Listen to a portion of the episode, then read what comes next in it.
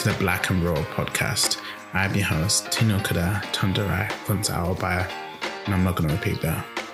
Here is a podcast that is creating the dialogue and the space for Black men to be their most authentic selves.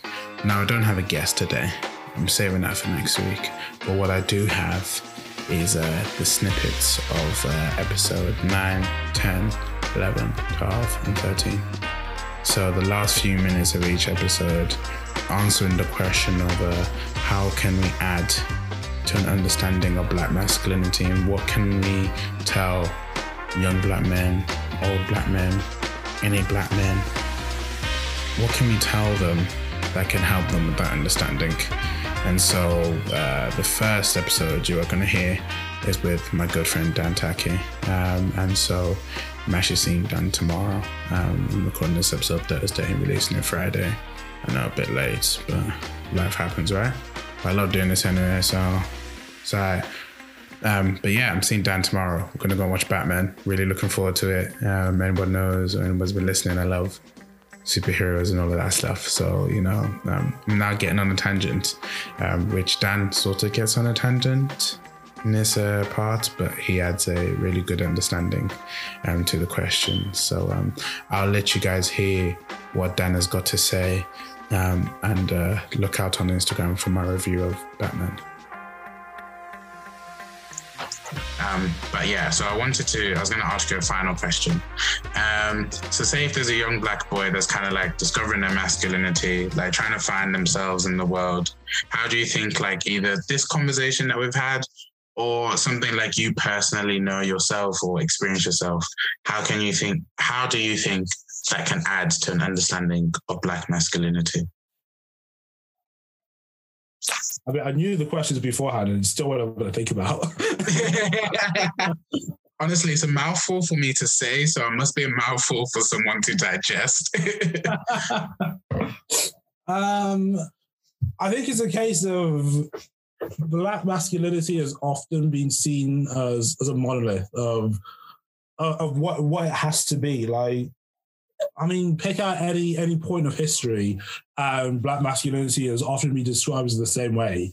Like, you see a Terry Crews, for example, you have to be built, you have to be chiseled, you have to have a six-pack, you have to be a Usain Bolt, you have to be fast and ready, you have to be a Yaya Toure, you have to be strong and powerful and good at football, as all the commentator cliches come out. You always have to be this one thing of it. You have to be big, you have to be strong, you have to be powerful, you have to be all these words have become synonymous with Black masculinity, or with masculinity in general. But then with Black masculinity, it gets the added dynamic of what Blackness is. You have to define what Blackness is, and that often comes at a cost of what Blackness has been historically defined as. You have to be hardworking, good work ethic, or you can also be lazy and over-sexualized, depending on how they portray you at a certain time period. Like, you've got to be working twice as hard to get half as far as all Black people will tell you. But then also they've got to be lazy and on benefits and doing drugs. Like, the portrayals of Blackness throughout history is very varied for whatever part. It's really quite hypocritical as well.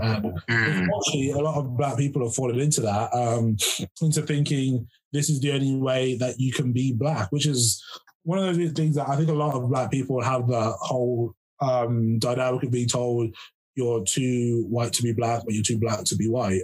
Yeah, I've heard that before. Yeah, you're not allowed to.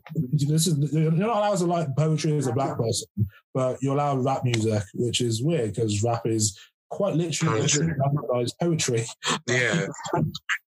Like, you're not allowed to enjoy the theatre. You can enjoy certain films and certain films only. Like, it's a strange one. So you really sort of have to find your place and justify it. Like, there's a lot of impressive Black theoreticians, like W.E.B. Du Bois. I call him Du Bois, but that's actually not how you say his name. It's a lot cooler if it was. Again, incredible theory, like Franz Fanon, Kwame Nkrumah. So much theory that is, you know, they're well-read individuals. There's a lot more recent examples as well. They're well-read individuals, but you're not allowed to be that. I don't fully understand how. Well, I do understand how that came to pass, but it's annoying.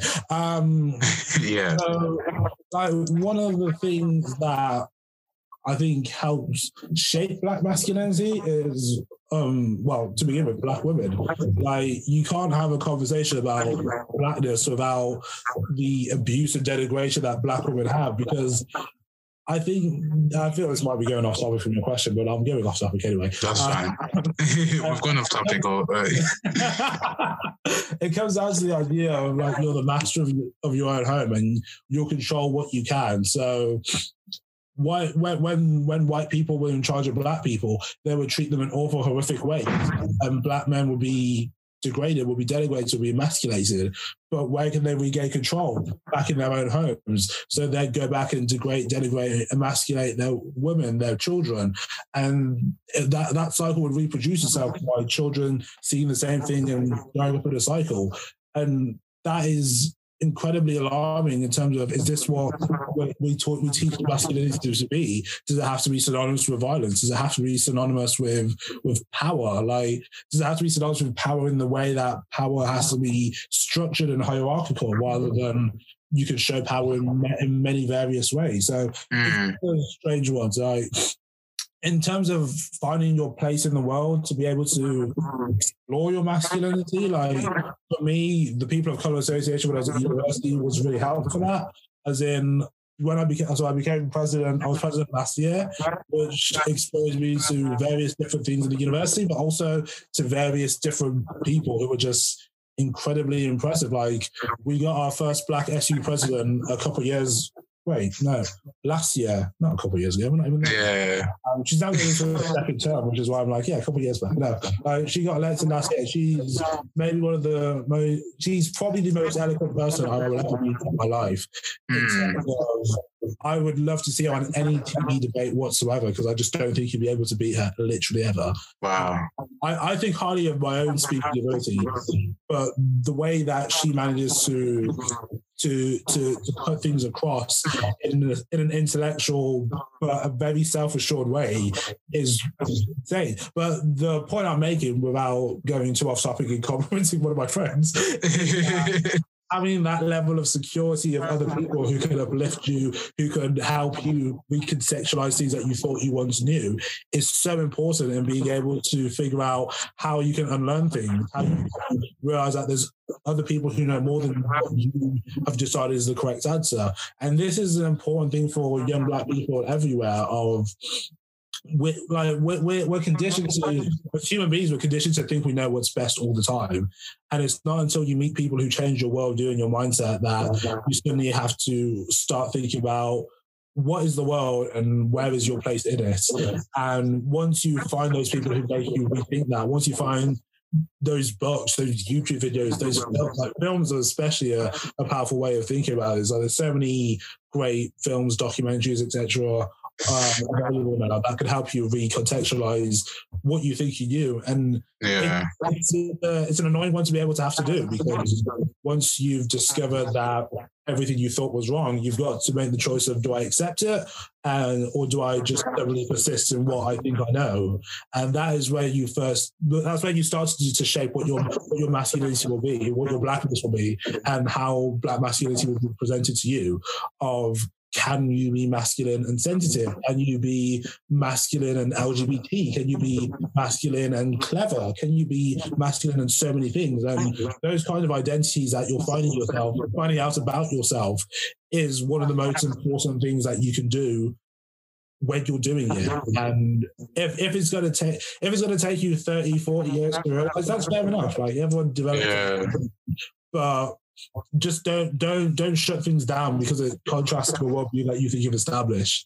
Because fundamentally, a lot of the ideas that you're having, other people have already had before you, and if you find them, you'll get a lot more insight into what it is you're thinking and what it is you're trying to figure out for yourself. Yeah, there's no original thought. Like, nothing's really original. So, like, yeah, you'll definitely find those people that have already asking those questions, that are already talking about it, and that can help you and, like, guide you as well. That might spur original context or, well, new context or original for new thoughts, but you need that kind of, you need that toolkit to be able to fight your way through the context you're in. Like, definitely. If I was at school armed with this much knowledge, it would have been a completely different school experience. Yeah, that's very true. But we're not, and it's a case of hindsight. We do things differently, but hindsight is 20/20. Yeah, hindsight. Yeah, there's a quote about hindsight which I can't remember now, but hindsight's very it's very interesting.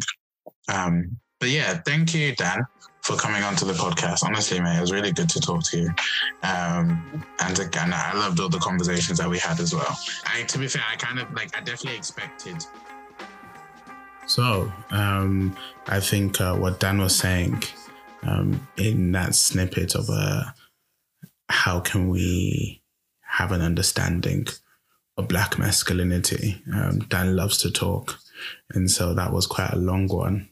A long answer, definitely. Probably the longest one anyone's given. But we go off in tangents during this whole episode, so it's all right. It's just part of the episode. But I really liked how he talked about the contradictions within Blackness and what it means to be Black. And that even as Black people, we criticize others for not being the version of Black we think is good or we think is Black.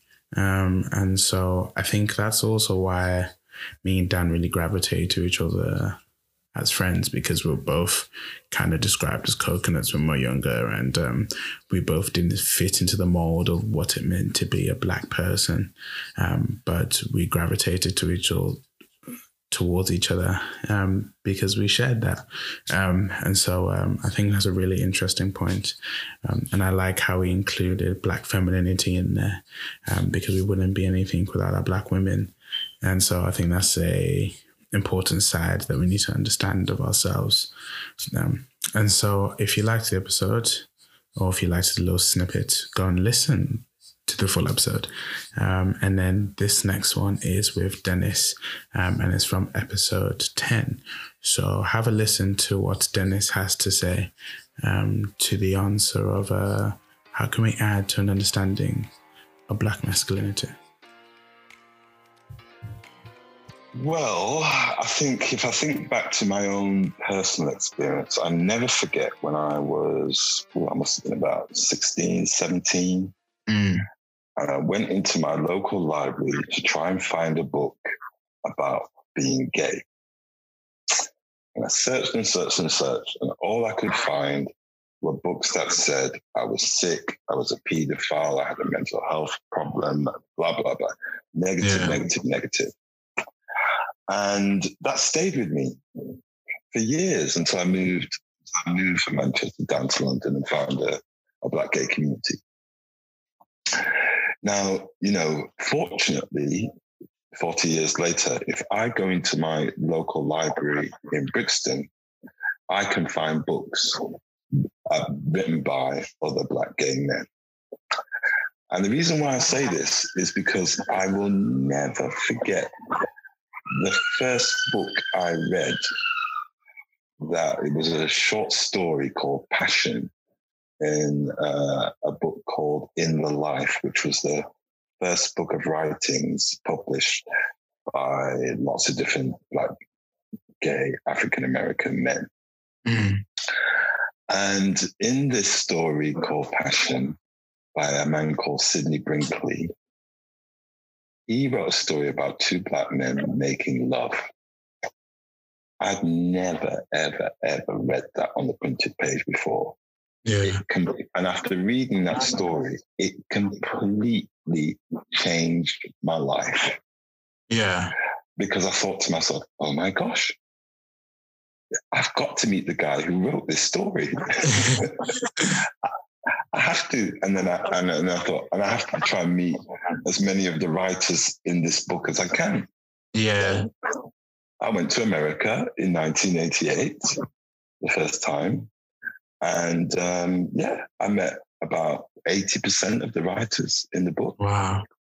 And that experience completely changed my life because I met some really positive role models at a very impressionable age. And I saw these older guys, because a lot of them were older than me, living their lives with pride, and they were successful, and all this kind of stuff. And I thought, oh, I can be too. Yeah. I can be like them. Yeah, it completely changed my world after reading that book. So I guess in the technological world that we live in today, I mean, books may not have as much cachet as they did when I was growing up. Yeah.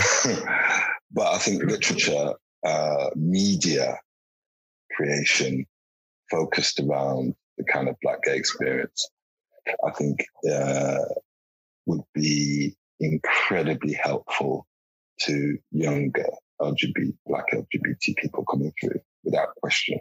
Yeah. I never forget feeling when I was living in Manchester, thinking I was the only one. That was the thought that constantly went through my mind, because whenever I went to a couple of gay venues that I went to in Manchester before I moved to London, there weren't any other Black guys. There was one or two. Yeah. Yeah. So I think, positive media celebrating the Black gay experience, I think, makes a massive difference. Without pressure. Yeah. Awesome. I know it made a massive difference to me. Yeah, definitely. And hearing how, I could see your face lighting up as you were talking about it. So I can even just see how it had such a positive effect on you. And I hope other young Black men can kind of get that sort of moment, you know what I mean? Yeah. And I have to say that trip totally inspired me. Yeah, totally inspired me to be the man that I am today. Yeah, without question. Yeah, definitely. Awesome. Thank you very much, Dennis, for coming onto the podcast and talking about your experiences and all of that. My pleasure, Tino. I will hopefully speak to you soon, and have a good day. Yeah, and before you go, I just want to say the next man you talk to, I want you to ask him, when did he realize he was heterosexual? Oh, it might be my dad, so I'm looking forward to it. Yeah, you must let me know what he says to that too. Oh, I don't know if I want to. We'll see how that works.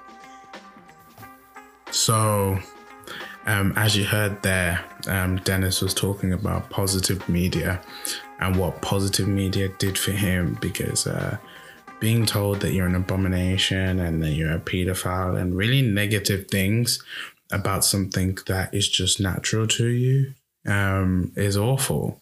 And so, as you said, or as you heard, the impact it had on him, and when he was able to see a book or read something that was talking about him positively and talking about being homosexual, it really lightened something in him. And that's the power of positive media, of representation, of seeing your story being told or being written or being shown.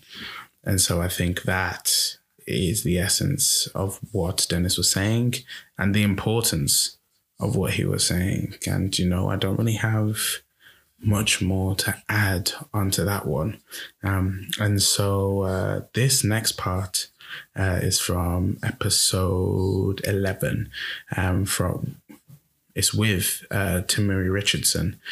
She was the first female we've had on the podcast, and she was amazing. It was unfortunate because I recorded 2 episodes with her and one of them didn't save, which was gutting.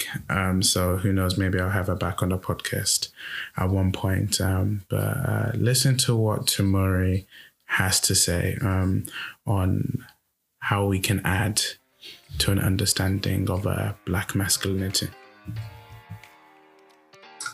I mean, be yourself. There is no definition of that. You're not required to be anyone. And masculinity is subjective, isn't it? because you can see somebody who's extremely buff and he not be masculine. That's just his outer physique. There's, you know, that's fakeness. And if you really love yourself, don't hold yourselves to imperfect standards that someone has created for you and has determined this is how you look good. I believe that I'm beautiful because that's how I feel, not because anyone tells me, but because the totality of me as a person. So you are not required to live by anyone's standard of anything other than what makes you feel good, what gets you up in the morning, what makes you happy, and the things that are helping you to thrive in the life. Everything else is an opinion, and opinions do not pay. Yeah, true. Yeah. Definitely. So on that one, I'd like to say thank you for coming on to the podcast and bringing your wealth of experience and knowledge. Like, it's been really good to talk to you. Thank you so much for having me. I always appreciate talking to you. This is so much fun. I know it's a little extra silly, but I am sometimes. Nah, don't worry, man. I love being silly anyway. I'm still a kid at heart, to be honest with you. Short and sweet. Like you said, opinions don't pay. Simple as. You know, sometimes I love Americans, right? Because actually, I mean, I love Americans in general. I just don't really like your country. But I love Americans because they have so much energy. Like, they're just rarely dull. Like, they're just, I don't know, just got bundles of energy, man. Like, there's a NBA commentator called Kendrick Perkins. Kendrick Perkins, who I really like, because that guy uses energy, you know. It's so funny. He calls one of my favorite basketballers Bam Adebayo. Bam Adebayo. But his name is Adebayo. And he just has so much energy, man. Honestly, I like that guy. He was funny. If anyone knows Kendrick Perkins, holler at him, yeah. For me, if you're listening from the Americas or if you're British, either way. See, now I'm being silly. See, Tamuri, we like being silly. And so, yeah, I hope you guys liked what she had to say, because I don't think there's any more I need to add on to that. Opinions don't pay. Be yourself. Don't let other people say who you should be, because at the end of the day, it's just, it's long. Why? Why are we doing that to ourselves? I do it to myself. I'm sure other people do it to themselves. But at the end of the day, opinions don't pay. They don't bring me money. They don't bring me joy. So what am I getting worked up about? Anyway, we move on. We move. Okay? So this next episode is from episode 12. So this episode is with CK Money Talks with Clarence. And so let's hear what he has to say on how we can add to an understanding of Black masculinity. Yeah, to be honest, I think when I think about that, the first thing that comes to mind is an encouragement to just focus on yourself. You know, like, where pride, ego, friends, you know, just surroundings are involved, it's very easy to kind of not have a clear idea of your identity, because you're so focused, like we said earlier, you're so focused on looking at everybody else. But when we talk about that whole Black masculinity and even being a young Black boy in this society, which is already tough. I've been a young Black boy in the financial industry for the last 9 years, and I know the things that I've encountered. When you know who you are and you know the goals and the levels you want to reach and what you aspire to, then no one can tell you anything. No one can tell you that you can't achieve things or tell you that you're not good enough for something. Just always apply yourself and just make sure whatever lane you're on, that you are focused on it and you're going to be good. So awesome. Yeah, man. I think that's a great addition, man. Thank you very much for coming on and bringing me your wealth of experience and knowledge as well. Thanks for having me, man. It's a pleasure. That's right, man. It's a pleasure. So, that was CK Money Talks. And so if you guys like what you heard from him, you can go and listen to the full episode. It's called Klarna is a Trap, Being Financially Healthy. with CK Money Talks. And I actually really liked that episode. I think I should go back and listen to it myself because it was really good. And I liked talking to Clarence. He's also a Liverpool supporter. So that was great. We actually talked about Liverpool before we talked in this episode. But let me actually comment on what he said. In terms of staying in your lane and knowing who you are, like, comparison is the thief of joy. Like, we can always look at what everyone else is doing and even like look at other black men and be like, they have this, they have muscles, they have money. I'm not there. You know, there's even times where I'm looking at the guys. I'm like, damn, I wish I was buff and hench. I mean, I am buff, just not hench. My calves are hench, but, you know, the rest of my body isn't.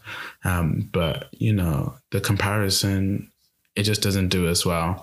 And so knowing who we are, knowing our identity and staying in our lane means that we can focus on what matters, focusing on ourselves, focusing on our family, focusing on our friends, and focusing on the things that matter, you know. And so this next episode is with Ves Blake, and it's called A Global Educator. So Ves Blake is a global educator. I really liked talking to him. And let's listen to what he has to say about how we can add to an understanding of black masculinity. Oh, I'll just say, you know what? Everyone was born an individual, and don't try to be like other people. Don't try to be someone else. Kind of discover who you are for yourself. You know what I mean? And, you know, you can let people influence you to some degree within reason. There are going to be things like across the way that influence you, but they don't define you. Mm. And what I feel everyone should do is you should be able to define yourself. So don't let someone else define you. You define yourself. And how you define yourself is who you show to the world. But, you know, just try and make sure that definition of yourself is positive. I don't want no one talking down on themselves or nothing like that. Like, don't let social media fool you or trick you out of your position or make you think you have to be a certain way. Don't let no girl make you think that. Don't let any of your brethren or your family or anyone in your life make you feel like that. You know what I mean? As an individual, and just, you know, do what makes you happy. So once you do what makes you happy, you know, then you can begin to make other people happy. But focus on numero uno first, and you'll be good. Yeah, definitely. I think that was a great addition. And thank you for coming onto the podcast. I've loved hearing about your experiences and your traveling and your passion for people. And losing words here. I just hope everything goes good for you, man, and that all these projects you're doing really help people, because I know they will. Thanks, brother. Thank you for having me, man. I love what you're doing. I love the platform. I just love everything about it. You know what I mean? So keep doing what you're doing, and like I said at the end, bro, don't let no one derail you. Keep doing what you're doing, and whatever dream you have, don't let anyone diminish that dream or tell you that it's too small. Thank you, man. Adding value to me as well. See, I can tell you were a teacher. I can just tell it.